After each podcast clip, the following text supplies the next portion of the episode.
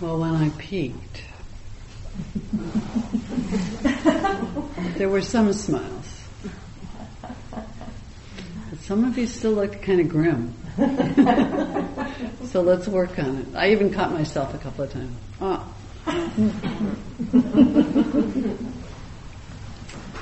so, um, I've been thinking a lot this week about joy and happiness for a couple of reasons. And last night, um, something happened in my life which feels a little like a small miracle, which feels like it fits into the story. So, I was walking home with my dogs late yesterday afternoon, and right next to my house, there's um, a person who lives there who's a, quite a bit on the reclusive side. You don't see him very often, and when he built the house, he built it mostly between seven o'clock and eleven o'clock at night, and um, so you know he's different and not particularly social. And um, we've had quite a long history of some conflict over the fact that one of my dogs, at one point in her life, was quite noisy when she was young. And um, so we haven't had much connection with each other for a long time. And because he's a bit reclusive, mostly what happens is he avoids me.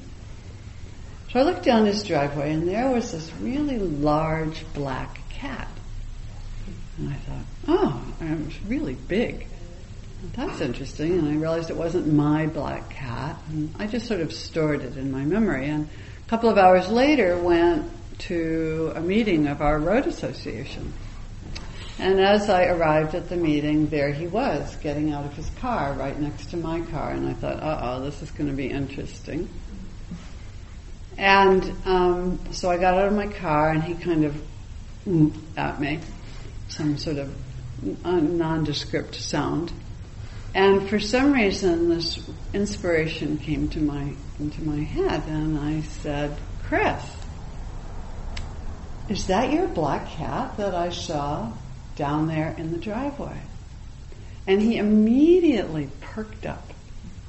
And he said, Well, not exactly. And turns out that the cat has kind of adopted him, and he's kind of adopted the cat, and they're kind of coexisting. And it clearly made him really, really happy that he had this cat.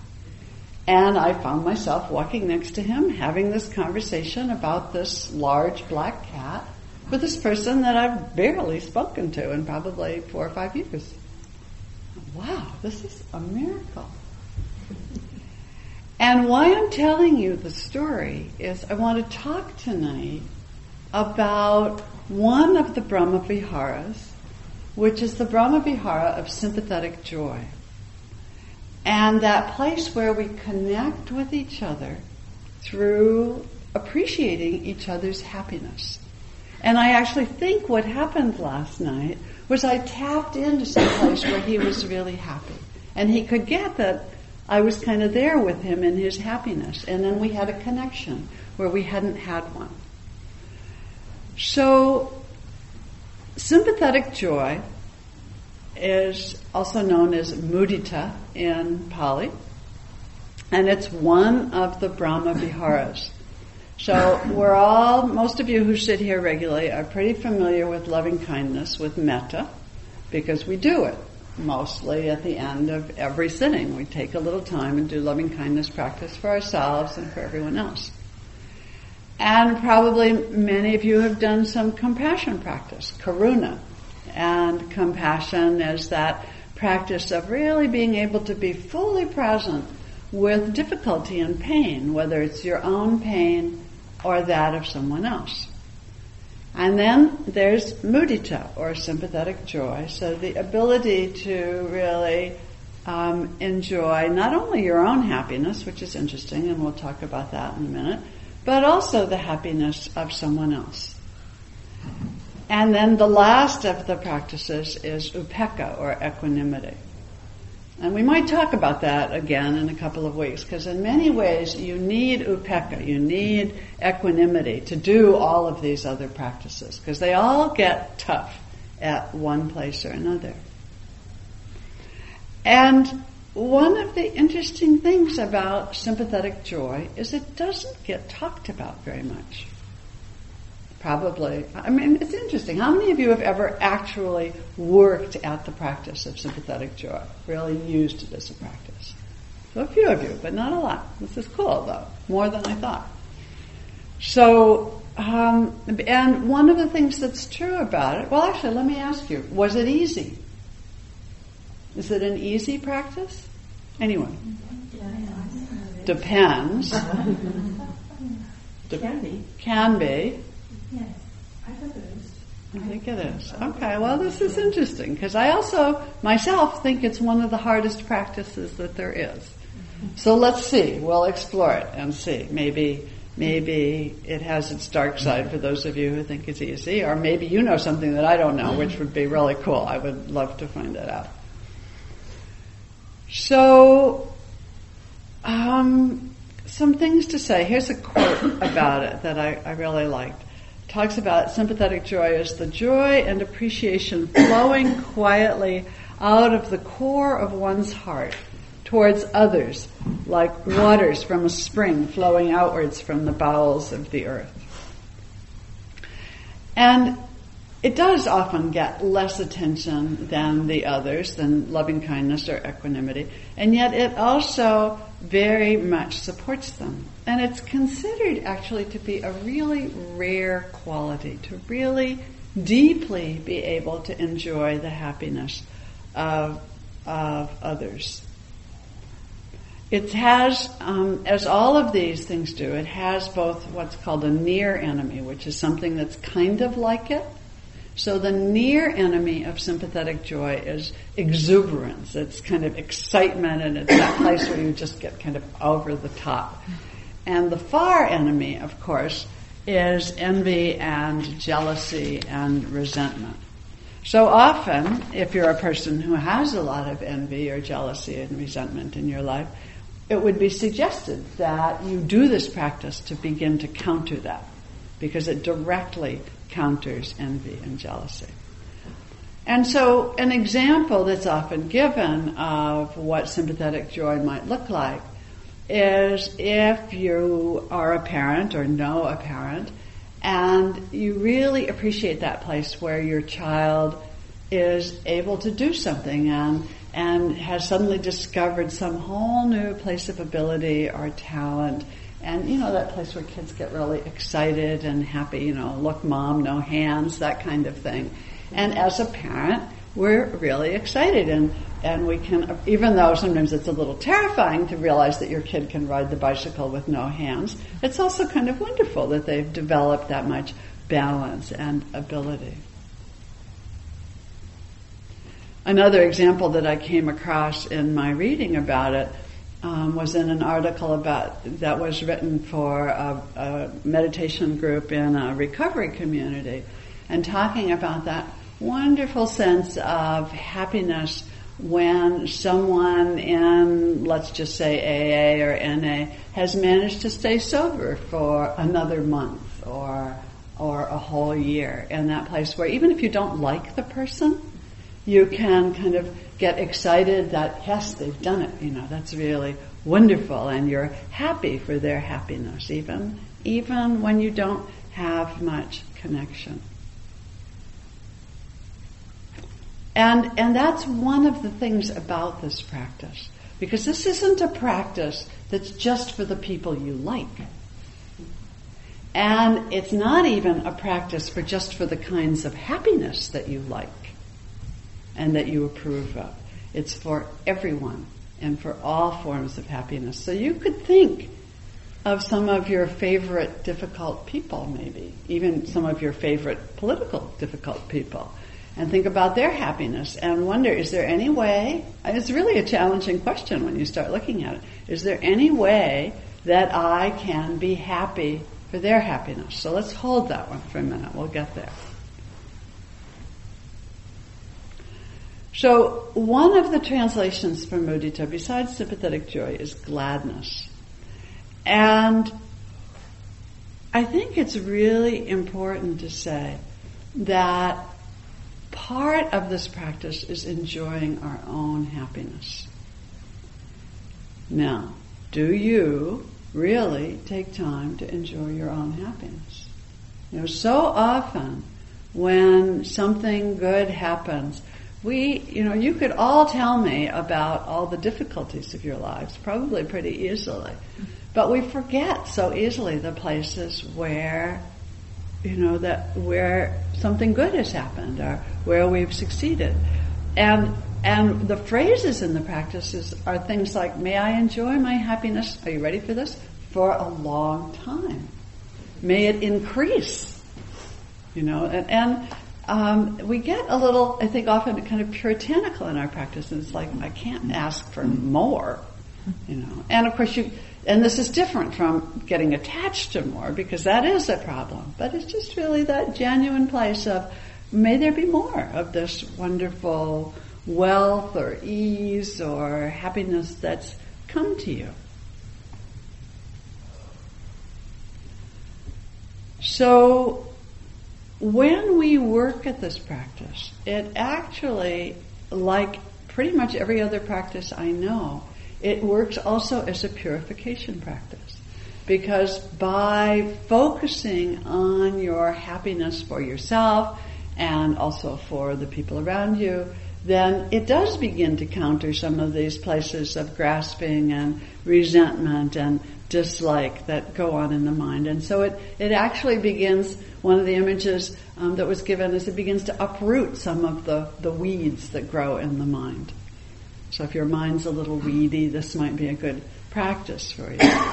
and if it doesn't uproot them completely, at least they shrink some, some and there's you know, it really, as I said, it counters jealousy and resentment, and and we know how much suffering those particular things can can um, cause. It's also, it, it helps to um, balance some of the other practices. So, for example, with compassion practice, um, when you're doing things out of compassion, you're perhaps doing charitable work of some sort or something of that sort, then bringing a kind of unselfish joy and happiness where you're appreciating the happiness, maybe the happiness that your work is bringing to someone else or the happiness of other people in, in the project, it actually balances out the situation a little bit. And it keeps, it can keep compassion from being kind of condescending or um, patronizing, and it, it just makes it it makes it more fun actually when you can tune into that. Some time ago, um, we talked in here about would it be possible to have in this community, in this community of Vipassana Santa Cruz, to have it be a culture of appreciation and it's a phrase I've really quite liked because it's that place of can we be a culture where we, we actually are really making a point of appreciating each other and enjoying each other's happiness. And um, I talked about sympathetic joy a little bit on Tuesday. I'm sort of on a roll this week. And um, after the class at Tuesday noon, somebody came in um, Phyllis Levin, who works on the tape library. And here she was in the middle of the day on Tuesday because she's newly, partly retired. So she's only working half time now, and all of a sudden she's able to come in here in the middle of the day. So one of the other people who had been at the set, I happened to overhear this conversation, said, oh, you're newly retired. She said, I'm so happy for you. You know, I'm really glad that you're able to have this happy time in your life. It was really, and then she went on to explain that she was practicing because she just heard the talk about sympathetic joy. Um, but you know, we could all practice on each other. It would be really useful in terms of of who we are and how we are as as a community.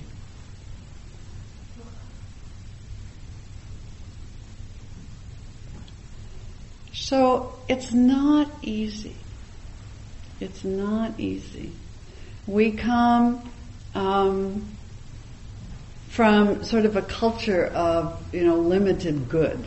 You know, there's only just so much to go around, and sometimes it feels like we have to hold things close to ourselves and we can't really appreciate um, the happiness of another. And and when we do this practice, it actually begins to to instead of um, continuing that kind of isolation and that kind of me first thing, you, we really begin to understand that you know your happiness is my happiness, and my happiness is your happiness, and our happiness is everyone else's happiness.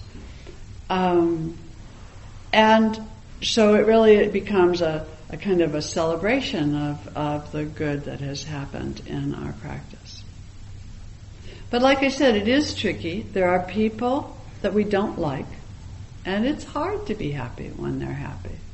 And there definitely are forms of happiness that seem really difficult. So here's here's a story. I always tell this story when I talk about sympathetic joy because I, I love it and it really it, it sort of is an example. My friend and teacher Jack Kornfield every spring goes down to Yucca Valley where he we have retreats. I've had for years. And one year he was down there, and um, and I was also down there on the teaching team, I think. And he went out jogging one Friday afternoon.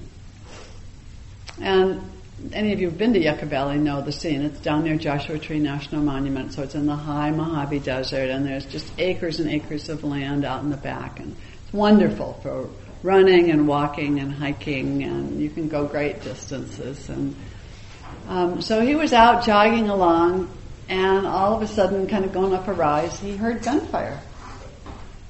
And you know that's a little unnerving, gunfire, and you're jogging, and um, so he was a little cautious as he kind of came up over the crest, and as he did, there were a bunch of guys with their beer cans that they were drinking out of and their guns and their things, more cans, I think, that they were using for targets. And they were drinking beer and doing target practice. So Jack jogs on up and he says, Hi, what you doing? and so they explain to him that they're relaxing. It's Friday afternoon and you know, they're having fun shooting beer cans, drinking beer, telling stories, doing all of that.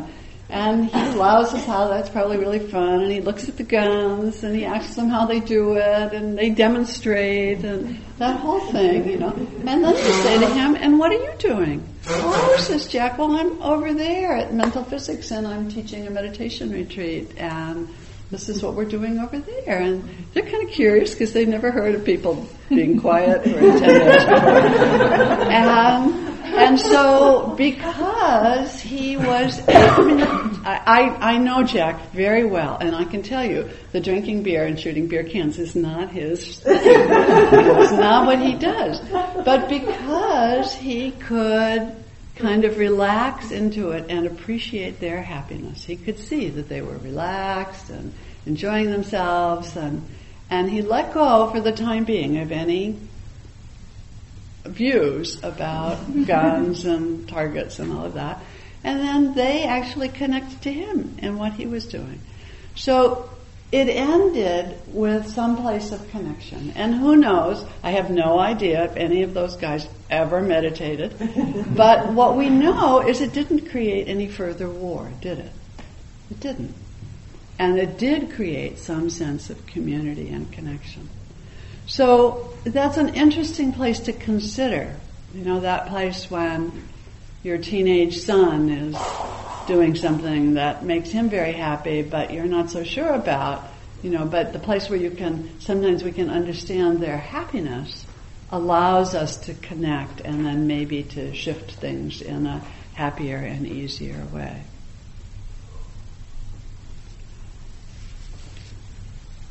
So here's a few lines from the practice of sympathetic joy. Just, just let them resonate in you a little bit. If I am suffering, may I experience happiness. This is doing it for yourself. If I am happy, may I maintain that happiness. May I not be deprived of the good fortune I have gained, the wealth I have gained, The status I have gained, that's one that we really want to do right now, is the wealth I have gained, actually. the, the praise I have gained, the happiness I have gained. May my happiness increase. And then for others, if anyone is suffering, may they experience happiness. As for people experiencing happiness, may they maintain that happiness. May they not be deprived of the good fortune they've gained, the wealth they've gained, the status they've gained, the praise they've gained, the happiness they've gained. May their happiness increase. And then this last quote. Love imparts to equanimity its selflessness, its boundless nature, and even its fervor. Compassion guards equanimity from falling into cold indifference and keeps it from indolent or selfish isolation. Until equanimity has reached perfection, compassion urges it to enter again and again into the battlefields of the world. Sympathetic joy gives to equanimity the mild serenity that softens its stern appearance. It is the divine smile on the face of the enlightened one. So maybe that's why we smile when we sit. So I think I'm going to stop there and see if you have questions or comments um, from your own practice. Those of you who've done this practice, I'm surely interested to hear your observations about it, and we'll go from there. So please, Amy. Um, can you speak to? Um, I feel like I just want to hear this. Um, can you speak to the difference between an attachment to being happy and um, for that prayer for being able to stay in that state of happiness? Because the place where we fall off of the happiness and then we're bummed that we're not happy and we're bummed that we're bummed. Um, well, I don't think there's, I, I, think in some ways it's simple. I don't think there's any rule that says you shouldn't want to be happy. Yeah. Of course we want to be happy. But I guess it seems like there's some thread in being attached. Yes, it's the, the it's the having to have. It's the grabbing onto. It's the addiction to. So it's um, it's it's that place where yes, may I be happy, and of course, part of the art of practice is finding ways sometimes where we're happy even under difficult situations. But that's really another story, and um, and sometimes we're not. So can we both ride those waves and still hope for our own happiness and that of others? It's tricky. Yeah, and being with what is. Yeah. And praying for yeah. a state. Yeah, or wishing for it or wanting it. Yeah. If the prayer word doesn't work for some of the people. Yeah. But asking for it. You know, years and years ago in my um, Jungian incarnation, I heard a quote from Dr. Jung in which he said, You can ask for anything you want as long as you can take no for an answer. so, you know, it's a great quote. You, and it applies just as well here, you know. So, please, Heidi. I think there's, for me, a lot of um, letting go required to really practice mudita sometimes. Oh, yeah. It's often it's letting go of my opinion. Um, you know, like may your may you continue to have these good things. It's, it's like if, if you be able to say that so much without making it your ill-gotten gain, you know, or, or to you know, if to to let go of opinion, and sometimes it is based on envy and resentment. You know, like where somebody uh, gets a promotion or a, a raise or something, it's like I know they didn't deserve it. Perhaps I deserved it more, and to uh-huh. let that go. Uh-huh. Um, exactly. There, there are many times when it's really easy. You know, you love somebody, you see them happy. They're, you know, like friend has a baby, he's adorable, and you, you're so happy for them. You know, that's really easy.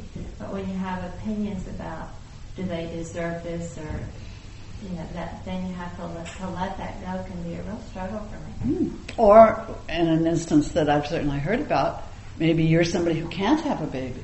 Mm-hmm. And so then here's this person who's having babies and and that, you know, can I be happy for her even while my own sadness is there? Mm-hmm. Very interesting place, yeah. or there's always the situation where um, your former boyfriend now takes up with somebody else. yes, You right, want right. Can you really be happy at his wedding? You know, May, may your happiness last a long time. Right. Yeah. Andrea. Um, what I was noticing in the times that I really paid attention to this practice, or actually when it gets a hold of me and usually how it works, um, that it's easier for me to practice sympathetic joy even towards those that are more distant from me personally or even politically because there's some way that it's that it's easier for me to practice that than when it's a more close mm-hmm. relationship mm-hmm. Mm-hmm. and maybe jealousy is Yes, there. exactly. and they do deserve what they have and there isn't any judgment about that but they have something I don't so there isn't even they don't deserve it it's of course they do and it's really hard for me to be happy Exactly.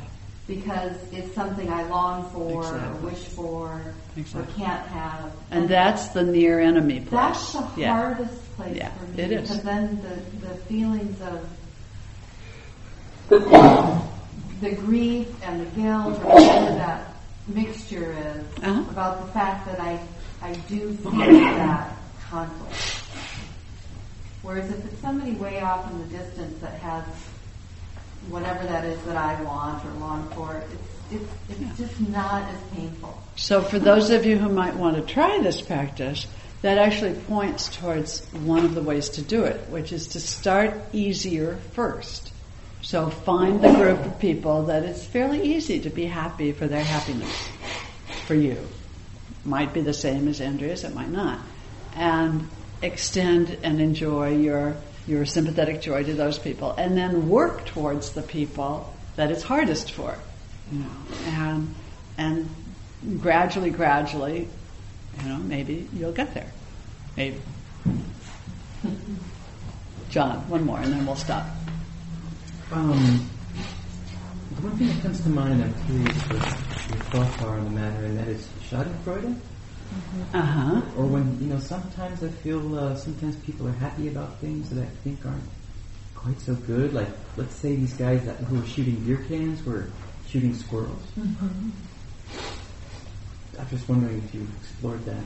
Well, I no, I have, and and the thing is, I think it's an interesting place where can you, if you can connect to their happiness, you might be able to have a conversation that will allow you to at least plant the seed that maybe squirrels aren't the best target, you know. But if you immediately go, "You're bad," then so it's a little bit of it's like a little like aikido you know that place in aikido so you don't come right up against the opponent but you meet the energy of the opponent so that you and the opponent end up in a safe place. So it's a little like that. Now i don't think this means we never take a strong stand when something really bad is happening. I, don't think we're talking about that. So you could probably come up with an example of something that was making somebody happy that was really bad and we, you know, it's just not the place to practice that there. But when it's a little, when it's a little marginal, I think it's interesting to see if you can, if you can appreciate the happiness, then maybe you can have the conversation without being quite so, you know, directly up against them. But I do think it's a place to play. And, and this is, I think it's a very alive and interesting question. I don't know that I even have it fully resolved in my own. You can mix it up, both be Yeah. aware of their happiness and happy about it, but also aware Yeah. of, of the ignorance. Exactly, exactly. And if you're aware of the happiness, that may be, allow you to address their ignorance in a way that you couldn't otherwise. Hmm?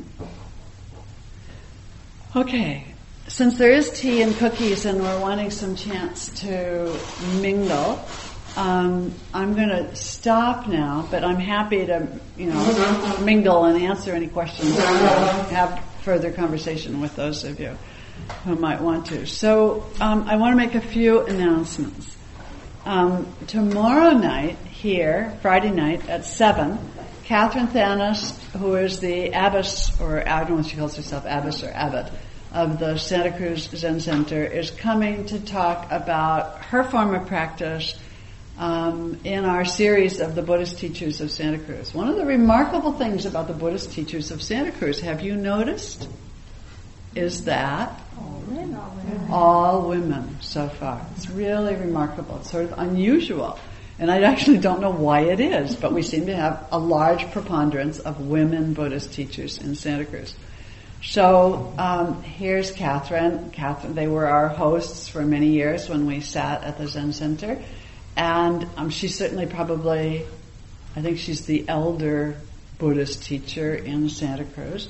So I would really invite you to come. These, the series has been quite interesting and um, usually what's happened is the person, in this case Katherine, has given a talk and it's been followed by a little bit of guided practice and then some questions and answers. I'll be here to kind of do the compare and contrast thing and um, so that when we're looking at Vipassana versus Zen, if you have those kinds of questions. So I hope some of you will come so that we'll have a nice gathering tomorrow evening. And then a week from Saturday, Richard Shankman, who has taught in this community, was part of us for a long time until he moved to Oakland in order to be married and have a baby. So I, am sure he's enjoying his happiness, but I wish he were here. Um, in any event, Richard's coming back to teach a day on concentration practice on the 17th from 9.30 in the morning until 5. He's just published a book. Um, Shambhala just put out his book on Samadhi which is concentration. So um, he's a great teacher, and I hope if some of you are interested in a day of practice and learning a little more about concentration, you'll come. So those are the two um, big things. And then I just want to mention that out of this thinking about sympathetic joy, I'm pondering doing another householder retreat, which would be a sort of a week of practice, really focusing on on sympathetic joy. So stay tuned. You'll probably hear about it, I would imagine, by next week. So, any other announcements that I've forgotten? Please, Isabel.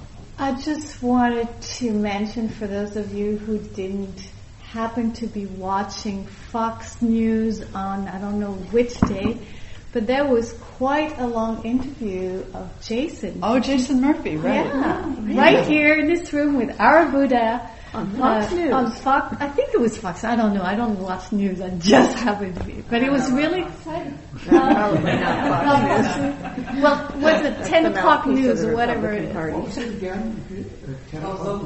It was a local news, yeah. on KION. It's, it is a Fox affiliate. Yeah, okay, that's what they call it. Um, anyway, it was really exciting. Vipassana, they were by the door with them. Ah, great. Oh. The video is still available on the news website. Oh, oh thank you. Check it out. What's the station? It's K-I-O-N. I don't know the website. Oh, okay. It's called KION right now. Was now. it Channel 8 and then? Okay. Great. I don't have TVs. Well, check it out on the internet. And then I also wanted to mention, I was actually talking with Denny this evening over here. Denny is our great opener and closer and cleaner, and he vacuums the Zabutons and the Zafus, and he spends hours with the magic eraser getting scuff marks off the floor. if any of you would like to offer to help, he could use a little help. I think he's a team of one at this point. Oh, so if you had a couple of hours once a month or every other month and could come and, and help do any of these things, um, we can hook you up through um, Val Nelson, who's our volunteer coordinator, but you might also want to talk to Denny tonight so we can get your name. So he's over here in the corner, nice looking white haired guy with glasses and a beard. So I think he's the whitest haired guy in the room. So that's how you'll find him. Okay, let's end with just a little bit of loving kindness practice, and maybe we'll throw in a shot of sympathetic joy just for fun and then we'll have our tea and cookies. So sit quite comfortably. Take a breath.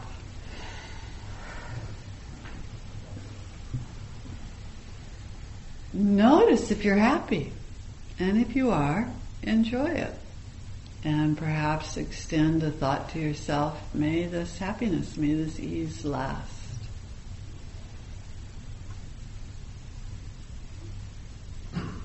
And maybe if your sense is that there are other people in the room who are in some way happy and enjoying themselves this evening, you might extend that wish to them. May their happiness last.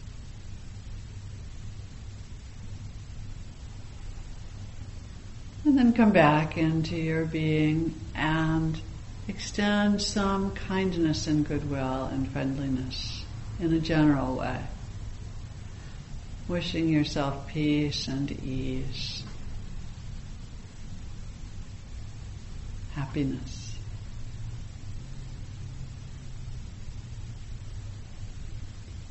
And then extend that friendliness around the room to each person here.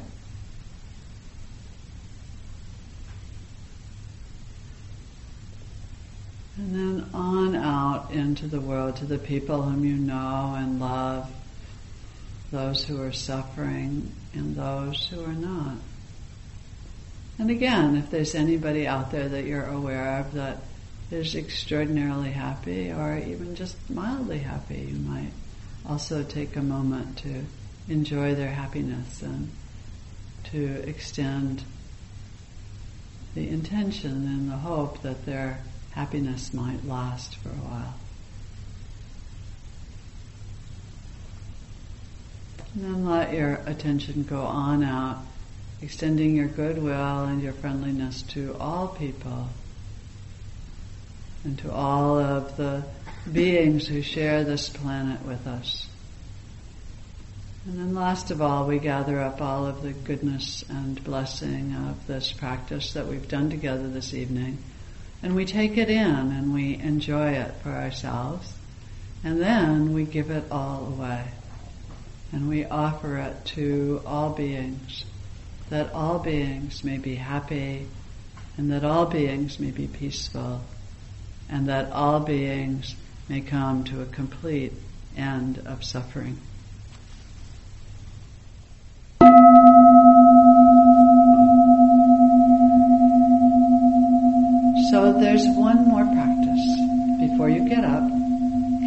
With one or two people near you and take them to tea. And make sure you get to know who your tea buddies are. And the tea and the cookies, I think, are going to, going to be in the hallway. Right out there. So um, you might, once you get your tea and cookies, spread out a little bit. Otherwise, it'll be a little jammed. But enjoy your tea and cookies, and thank you. And I'll see you next week.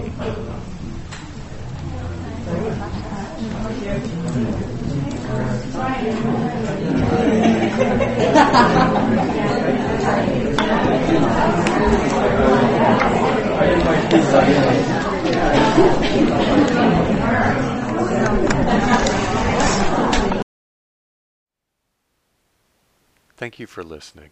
To learn how you can support the teachers and Dharma Seed, please visit dharmaseed.org slash donate.